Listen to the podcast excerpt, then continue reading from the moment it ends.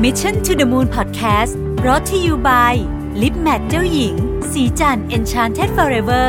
Matte Liquid Lip เนื้อเนียนนุ่ม เม็ดสีแน่น ให้เรียวปากสวยโดดเด่น ติดทนยาวนานตลอดวัน สวัสดีครับยินดีต้อนรับเข้าสู่ Mission to the Moon Podcast นะครับ คุณอยู่กับประวิทยานุสาหะครับ และวันนี้เป็นวันพุธนะครับ วันพุธเราก็เปลี่ยนผังนิดหน่อยนะฮะคือวันพุธทุกวันพุธเนี่ยจะเป็นบุ๊กรีวิวนะครับก็ ผมคิดว่าสัปดาห์ละหนึ่งครั้งเนี่ยกำลังพอดีเลย เพราะว่าผมอ่านหนังสือเนี่ยประมาณสัปดาห์ละเล่มนะฮะก็จะได้มารีวิว ให้ทุกท่านฟังกันหนังสือเนี่ยที่อ่านมาชอบหรือไม่ชอบอะไรยังไงบ้างนะครับ วันนี้จะเอาหนังสือเล่มหนึ่งชื่อว่า Work Rules นะครับกฎการทำงานของ Google แปลโดย v ีเลอร์นะฮะผู้ที่เขียนเนี่ยเป็นอรองประธานเจ้าหน้าที่บริหารฝ่ายบุคคลของ Google จริงๆว่าน่าจะเรียกว่าเป็น head of people ก็คือใหญ่สุดอะในในสายบุคคลนะครับ ซึ่งอย่างที่เราทราบกันอยู่แล้วว่าสายการทำงานสายบุคคลเนี่ยมีความสำคัญมากขึ้นเรื่อยๆ ในองค์กรยุคใหม่นะครับ แล้วก็ก่อนหน้านี้นะฮะเคยทำงานอยู่ที่ General Electric นะครับซึ่งการทำงานที่ General Electric เนี่ยก็ทำให้เขาได้เห็นศาสตร์การบริหารคนของแจ็คเวลช์นะครับแล้วก็ความแตกต่างระหว่างแจ็คเวลช์กับเอริกชมิดซึ่งเป็นเรื่องที่น่าสนใจนะครับ ก่อนหน้านั้นก็ ทำงานที่ m c k เคนซี่นะฮะเคยได้รับการยกย่องว่าเป็นบุคคลแห่งปีด้านผู้บริหารทรัพยากรบุคคลนะฮะจากนิตยสาร Human Resource Executive นะครับทีนี้หนังสือเล่มนี้ต้องบอกงี้ก่อนเลยว่า วันนั้นเนี่ยผมผมอ่านหนังสือเล่มนี้เพราะว่าผมไปประชุมกับต้องกวีวุฒิเสร็จแล้วก็ ต้องก็พูดถึงหนังสือเล่มนี้ว่าแบบมัน underrated มากเลยพี่ เพราะว่าเวลาคนพูดถึงหนังสือจาก Google เนี่ยเราจะนึกถึง how Google works หรืออะไรพวกนี้นะครับ ซึ่งซึ่งต้องบอกว่าดังกว่าเยอะนะ แต่ว่าจริง ๆ เล่มนี้ดีผมโดยส่วนตัวนะครับ เนื่องจากว่าช่วงนี้ผมลงมาดูงานด้านพัฒนาทรัพยากรบุคคลเยอะ เล่มนี้อาจจะดีดีกว่า How Google Works ในความรู้สึกผมเนี่ยเพราะว่ามันเป็นเหมือนคู่มือจริง ๆ นะครับ ที่ที่ layout ของต่างๆ ว่าการทำงานเนี่ย ต้องทำยังไง งานมันถึงจะ work นะครับงานถึงจะ work อะทีนี้คือเขาพูดถึงประเด็นเอาตั้งแต่เริ่มต้นเลยก็คือเรื่องของเรื่องของอวัฒนธรรมองค์กรนะครับวัฒนธรรมองค์กรต่างๆที่ที่ Google เป็นองค์กรที่ใช้คำว่าสนุกในการทำงาน แต่ไม่ใช่แบบสนุกแบบไร้สาระนะสนุกแบบสนุกแบบสร้างสรรค์ครีเอทีฟมีไอเดียใหม่ ๆ มันเกิดขึ้นได้ยังไงอะไรคือ อะไรคือเชื้อไฟในการสนับสนุนเรื่องนั้น ในนี้เขาก็เล่าให้ฟังถึงตั้งแต่ผู้ก่อตั้งทั้งสองคนนะครับ จนมาถึงผู้บริหารรุ่นใหม่ๆเนี่ยว่าทำไมทำไมการทำงานแบบที่ Google มันถึง create เรื่องอะไรใหม่ ๆ ขึ้นมาได้หนึ่งใน point ที่เราเห็นในนี้เยอะเลยก็คือว่าที่เนี่ยเปิดโอกาสให้ทั้งเวลาให้ทั้งทรัพยากร ให้คนลองทำอะไรที่ต้องบอกว่าคือ คือล้มเหลวมากกว่าสำเร็จ ถ้าจะใช้คำนี้แต่ว่าเวลาสำเร็จทีนึงมันก็กลายเป็น Gmail อะไรอย่างเงี้ยเป็นต้นนะครับ มันก็คือใหญ่ไปเลยเนาะทีนี้นวัตกรรมพวกนี้เนี่ยมันไม่ได้เกิดขึ้นจากจากเอ่อการเขียนว่าเราอยากได้เอ่อเราอยากได้วัฒนธรรมองค์กรแบบนี้ขอขออภัยเมื่อกี้พูดผิดวัฒนธรรมองค์กรมันไม่ได้เกิดขึ้นจากการเขียนนะวัฒนธรรมองค์กรเนี่ยมันเกิดขึ้นจาก action นะครับแล้วเขาก็บอกว่าวัฒนธรรมมีความสำคัญที่สุดเนี่ยในยามที่มันถูกทดสอบนะครับ ยกตัวอย่างเช่น ประเด็นที่เซนซิทีฟมากๆของ Google ก็คือเรื่องที่ประเทศจีนนะฮะแล้วก็เรื่องของการตกลงกับรัฐบาลจีนใน google.cn ซึ่งซึ่งสมัยก่อนมีนะครับ แล้วมันก็มีปัญหาหลายอย่างนะฮะเรื่องการเมืองเรื่องอะไรเงี้ยจนในที่สุด Google เขาก็ตัดสินใจถอยเพราะว่าถ้าเกิดเขาไปต่อเขาจจะได้เงิน แต่ว่ามันอาจจะขัดกับหลักการของเขานะครับ ผมชอบ พาร์ทหนึ่งในหนังสือเล่มนี้มากเขาบอกว่า ถ้าคุณให้อิสระกับพนักงาน พวกเขาจะทำให้คุณประหลาดใจ ผมชอบบทนี้มากอยู่เอ่อมันเป็นหัวข้อย่อยอยู่หน้า 71 นะฮะเอ่อเขาบอกว่าเนี่ยผมประหลาดใจมากเมื่อคนพบคำที่พูดว่าวัฒนธรรม กลืนกินกลยุทธ์ได้ง่ายมาก มันเป็นคำพูดของ ผมจำจำจำไม่ได้จริงว่าใครพูดแต่ว่ามันภาษาอังกฤษประมาณว่าแบบเอ่อ culture is strategy for for breakfast อะไรประมาณแบบเป็นอารมณ์ประมาณนี้นะก็คือวัฒนธรรมเนี่ยสำคัญกว่ากลยุทธ์มากนะนะครับเขาบอกว่าเขาเนี่ยตระหนักถึงเรื่องนี้หลังจากทำงานที่ Google มา 5 ปีนะครับแล้วถูกขอให้เขียนบทความเกี่ยวกับวัฒนธรรมของเราลงในนิตยสาร Google ที่ชื่อว่า Think Quarterly นะตัวเขาเองเนี่ยก็เลยนึกย้อนกลับไปถึงการถกเถียงครั้งต่าง ๆ ในหมู่ผู้บริหารว่าเรามักไม่ได้ตัดสินใจโดยดูจากเศรษฐกิจ แต่ดูจากความสอดคล้องกับค่านิยมของเรา เช่นในประเทศจีนนะครับ ที่เล่าให้ฟังไปเมื่อกี้บ่อยครั้งที่เราใช้เสาหลักทางวัฒนธรรมอันได้แก่พันธกิจ ความโปร่งใสและการมีสิทธิ์มีเสียง เป็นหลักยึดเวลารับมือกับปัญหายากๆที่แต่ละคนเห็นไม่ตรงกัน ถกเถียงเกี่ยวกับปัญหาเหล่านั้นและตกผลึก จนได้กลยุทธ์ที่ชัดเจน พูดง่ายๆก็คือวัฒนธรรมของเราเป็นตัวกำหนดกลยุทธ์ไม่ใช่ตัวกลยุทธ์มากำหนดวัฒนธรรมนะฮะหลังจากนั้นเนี่ยเขาก็สงสัยว่าประโยคนี้มาจากไหนนะครับ มีคนอ้างว่ามันเป็นคำพูดของปีเตอร์ดรักเกอร์นะครับแล้วก็บอกว่าประโยคนี้ถูกแขวนอยู่บนผนังห้องวางกลยุทธ์ของ Ford ด้วยนะครับ โดยที่มีประธาน Ford ในปี 2006 เนี่ยแขวนไว้เพื่อเตือนใจว่าวัฒนธรรมที่แข็งแกร่งนั้นแข่งสำคัญต่อความสำเร็จอย่างไรนะครับ ถ้าคุณเดินไปตามเส้นทางที่ยึดวัฒนธรรมเป็นหลักคุณจะพบกับเส้นทางที่ขรุขระเพราะวัฒนธรรมไม่ใช่สิ่งที่หยุด อยู่นิ่ง ตัวอย่างเช่น Google หลายคนพูดทำนองที่ว่าวัฒนธรรม Google กำลังเปลี่ยนไป นี่ไม่ใช่บริษัทที่ผมเคยสมัครเข้ามาทำงานอีกแล้วนะฮะฉันยังจำได้ตอนที่เรามีพนักงาน ไม่กี่ร้อยคนอยู่เลย ตอนนั้นช่างแตกต่างจากตอนนี้โดยสิ้นเชิงเหมือนคนรับบริษัท ตอนนี้ฉันรู้สึกว่าเราไม่ได้ต่างจากบริษัทยักษ์ใหญ่อื่นเลยนะครับหรือแม้แต่บางคนเนี่ยก็บอกว่าเราไม่ใช่บริษัทที่เต็มไปด้วยความสนุกสนานอีกต่อไปแล้วนะฮะ คำพูดข้างต้นเหล่านี้มาจากคนที่กำลังบ่นว่า Google กำลังออกนอกเส้นทางของตัวเองนะครับ ซึ่งในเขาก็เล่าต่อนะมันก็ยาวๆเลยว่าจะเล่าว่ายังไง แต่ประเด็นที่น่าสนใจก็คือว่าเขาเล่า the good the bad the worst คือเล่าทุกๆ มุมจริงไม่ได้เล่าเอาหล่อนะเพราะนี่เขาเป็นคนที่ทำลงมือทำจริง ๆ นะครับ อย่างในบทสรุปข้อหนึ่งจากจาก part แรกของหนังสือเล่มนี้ก็บอกว่า มอบความไว้วางใจอิสระและอำนาจให้พนักงานคุณจนเลยจุดที่คุณสบายใจไปนิดหน่อยนะครับ ถ้าเกิดว่าคุณรู้สึกสบายใจในการในในระดับงานที่คุณมอบให้หรืออำนาจคุณมอบให้แปลว่าคุณให้น้อยเกินไป แล้วถ้าคุณให้แบบนี้เนี่ยคุณจะพบว่าเดี๋ยวพนักงานคุณจะทำให้คุณประหลาดใจนะครับ part หนึ่งที่เป็น part ใหญ่ของหนังสือเล่มนี้ที่ผมรู้สึกว่าเป็น part สำคัญก็คือ part ของการรับพนักงานเขาเขียนไว้ค่อนข้างละเอียดเลยว่า Google มีกระบวนการในการรับพนักงานอย่างไรนะครับ ข้อสรุป ของเรื่องนี้ก็คือว่าทรัพยากรของฝ่ายบุคคลหรือของทั้งองค์กรเนี่ยมันมีจำกัดนะครับ แต่สิ่งที่สำคัญที่สุดที่จะรักษาวัฒนธรรมองค์กรไว้ได้ ก็คือการเลือกพนักงานให้ถูก เพราะฉะนั้นจงใช้บัตเจ็ตกับส่วนนี้นะฮะอีกข้อหนึ่งก็คือรับเฉพาะคนที่ดีที่สุดอย่ารีบร้อน รับคนที่ทำงานดีกว่าคุณในด้านสำคัญสำคัญ และอย่าให้ผู้จัดการหรือ direct line manager เนี่ยเป็นคนตัดสินใจว่าจะรับใครเข้าทีมตัวเอง แต่เป็นคนเดียว Google จะมีลักษณะของ c o m m i t t e เกิดขึ้น ซึ่งผมบอกเลยว่ากระบวนการนี้เนี่ยเราที่สีจันเราจะมาใช้ปีหน้าเนี่ยคือคือผมเนี่ยเอาวิธีคิด เรื่องของการบริหารทรัพยากรบุคคลมาจาก Google เยอะมาก ผมเองก็ไม่เคยเรียนมาทางด้านนี้ อันนึงที่เราใช้มาเมื่อปีที่แล้ว เรารู้สึกว่าดีมากก็คือระบบ calibration ซึ่งจะเล่าให้ฟังต่อไป ซึ่งมันเป็นระบบที่ Google เขาใช้อยู่นะครับ แต่เรามา adapt นิดหน่อยนะฮะหนังสือเล่มนี้เล่าละเอียด เอาเราตั้งแต่บอกว่าโอเค คุณจะหาคนเก่งๆนี่หายังไงนะฮะ เคยเคยจำเหตุการณ์หนึ่งที่ที่ Google เขาขึ้นป้ายโฆษณาที่บอกว่า เป็นป้ายเปล่าๆนะฮะไม่บอกด้วยว่าเป็นบริษัทอะไรแล้วบอกว่าเขียนไว้บอกว่าจำนวนเฉพาะตัวแรกที่เป็นเลข 10 หลักที่ปรากฏในจุดทศนิยมของค่า e นะครับ ซึ่งมันต้องเป็นการแก้โจทย์นะฮะแล้วคุณจะไปเจอกับหน้าที่ Google เขาสร้างไว้ว่าให้รับสมัครงานซึ่งหมดว่าปรากฏว่าวิธีนี้ซึ่งเป็นเรื่องที่โด่งดังมากเนี่ยไม่ได้ ไม่ได้พนักงานแม้แต่คนเดียวนะครับ ได้รับความสนใจด้านสื่อมาก แต่ว่าไม่ได้รับพนักงานแม้แต่คนเดียว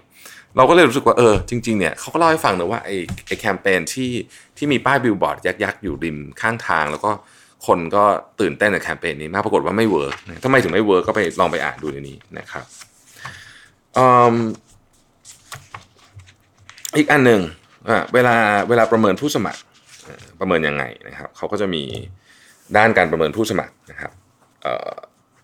สี่ห้าด้านนะฮะเช่นความสามารถในการคิดนะฮะความเป็นผู้นำนะฮะความเป็น Google อันเนี้ยน่ารักนะฮะ Google ลี่มันรู้สึกจะใช้ศัพท์นี้นะฮะความเป็น Google นี่คือเขาต้องการได้คนที่รักจริญอยากเจริญก้าวหน้าที่ Google รักความสนุกนะครับไม่หลงความฉลาดของตัวเองนะฮะมีความใส่ใจอย่างมากนะครับมีความเป็น entrepreneur นะครับรับมือกับความไม่ชัดเจนได้อย่างสบายใจนะครับ และหลักฐานที่แสดงว่าคุณเคยผ่านเส้นทางที่กล้าหาญเหล่านี้มาแล้ว ผมนึกถึงคำพูดของหัวหน้าฝ่ายทรัพยากรบุคคลของดีแท็นะครับพี่กุ้งที่บอกว่าเราต้อง comfort with with ความเขาเรียกว่าอะไร comfort with unambiguous เอ่อ comfort with เขาใช้คำว่าอะไรนะผมลืมไปล้วคือเนี่ยคือคือสบายรู้สึกสบายใจกับกับความไม่ชัดเจน อันที่สี่คือความรู้ในหน้าที่การงาน นะครับเป็นสิ่งที่สำคัญน้อยที่สุดในการคัดกรองผู้สมัคร Google นะฮะทีนี้ วิธีการคัดกรองผู้สมัคร Google มันแตกต่างจากคนคนอื่นยังไงนะฮะคนอื่นเนี่ยบริษัทอื่นเวลาคัดกรองผู้สมัครทำแบบนี้ 1. คัดประวัติการทำงานนะครับโดยเอาประสบการณ์มาก่อนนะครับสสัมภาษณ์ทางโทรศัพท์ 3. สัมภาษณ์แบบเจอตัวจริง โดยมีผู้จัดการและคนที่ทำงาน ในตำแหน่งนั้นเป็นคนสัมภาษณ์ 4. รวบรวมความคิดเห็น 5. ผู้จัดการของตำแหน่งนั้นๆเป็นฝ่ายตัดสินใจ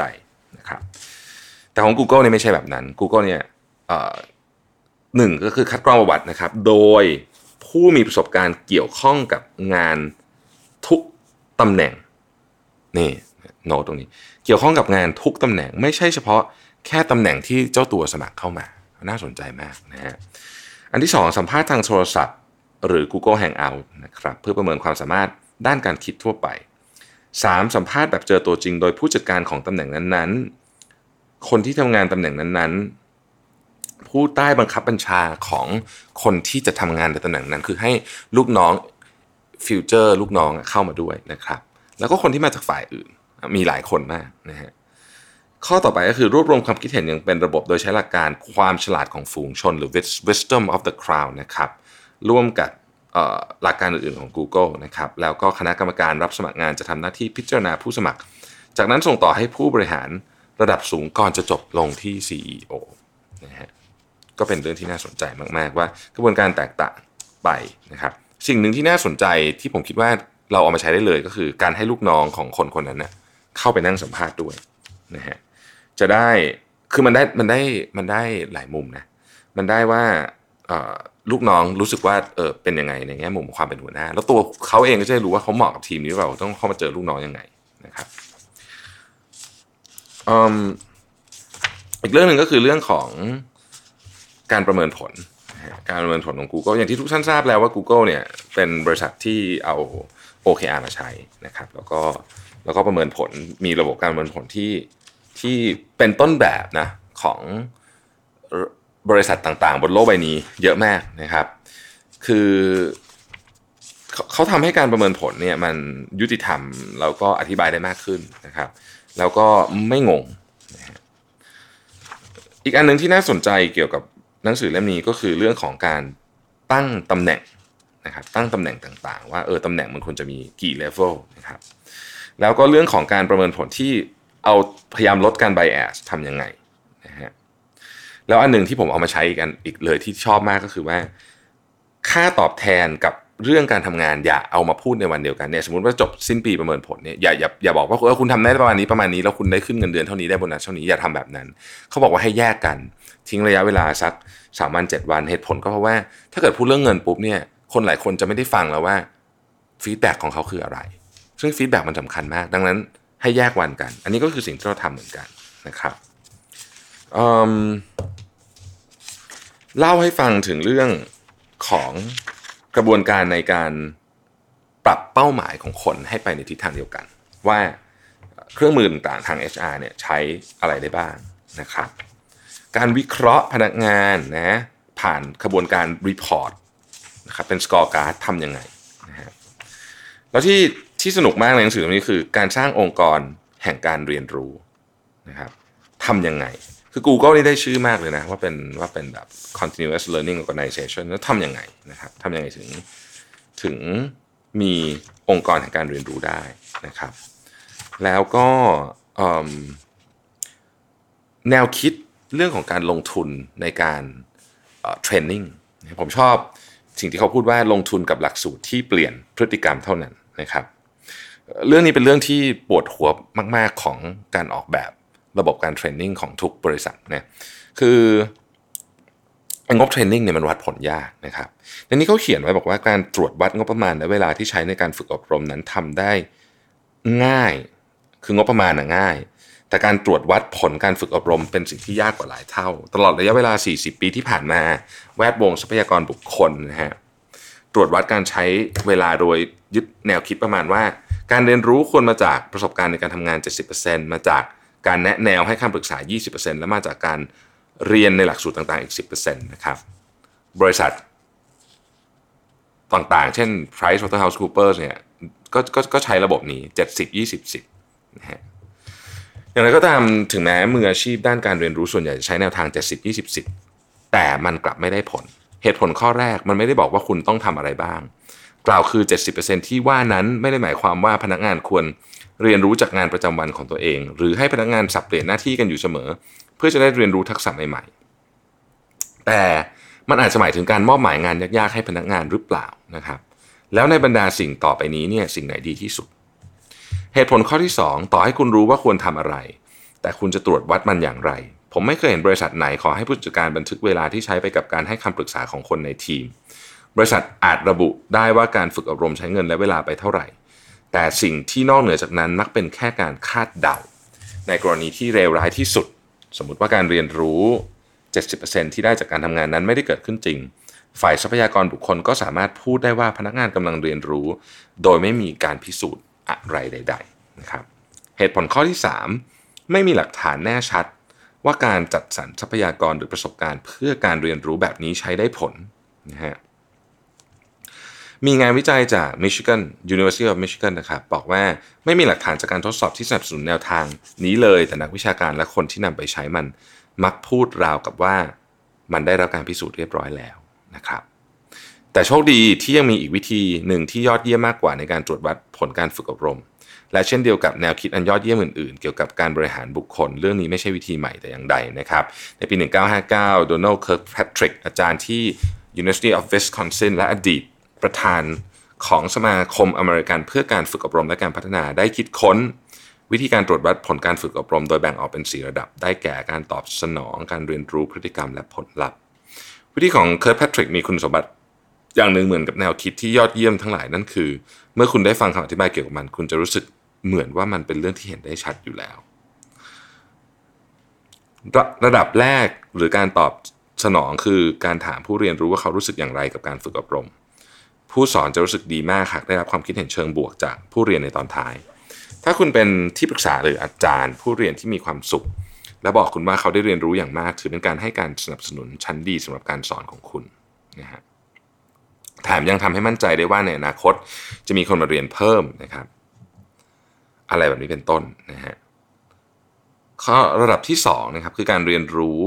คือการประเมินความเปลี่ยนแปลงด้านความรู้หรือทัศนคติ อันนี้ใช้ใช้แบบทดสอบเอาได้นะครับ ถือเป็นความก้าวหน้าแบบหนึ่ง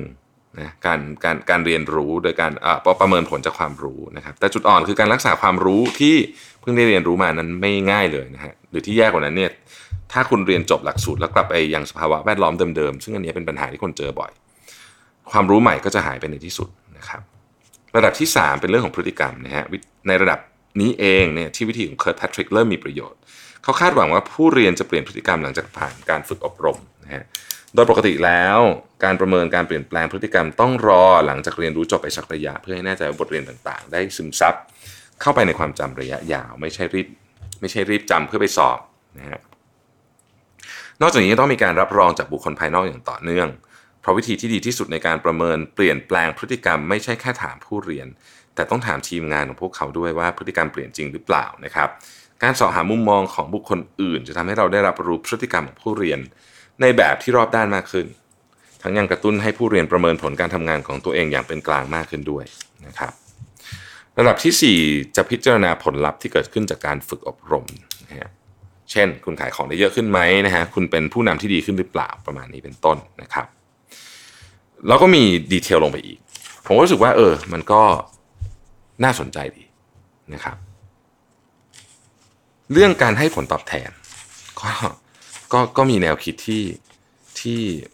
สนุกนะฮะเรื่องการให้ผลตอบแทนว่าแบบทำไมถึงจะอธิบายยังไงดีที่ที่จะทำให้ทุกคนรู้สึกว่าผลตอบแทนเนี่ย มันฟังแล้วมันโอโอเคนะครับหนังสือเล่มนี้เป็นเปรียบเหมือนคู่มือของทุกๆประเด็นในเรื่องของ HR ตั้งแต่ก่อนเราจะรับ คนคนหนึ่งเข้ามา หรือตั้งแต่การวางวัฒนธรรมองค์กรไปเลยนะครับจนทั้งรับเข้ามาทำงานยังไงดูแลยังไงโคชชิ่งยังไงประเมินผลยังไงหรือแม้แต่การส่งเขาออกไปแล้วยังรักษา relationship ด้วยกันไว้เนี่ยทำยังไงนะครับ เป็นหนังสือที่ผมคิดว่าคนที่เป็นหัวหน้าทีมคือ HR นี่ควรมีเลยนะครับ แต่คนที่เป็นหัวหน้าทีมก็ควรจะมีหนังสือเล่มนี้ไว้เหมือนกัน เพราะว่า การที่เราเข้าใจเรื่องพวกนี้มากขึ้นนะฮะมันช่วยให้เราเนี่ยสามารถที่จะบริหารจัดการทรัพยากรที่มีค่าที่สุดขององค์กรเรียกว่าเป็นของที่มีค่าที่สุดขององค์กร ก็คือคนได้ดีมากขึ้นนั่นเอง ขอบคุณที่ติดตาม Mission to the Moon Podcast Wednesday Book Review นะครับ สวัสดีครับ Mission to the Moon Podcast Presented by Lip Matte เจ้าหญิง สีจัน Enchanted Forever Matte Liquid Lip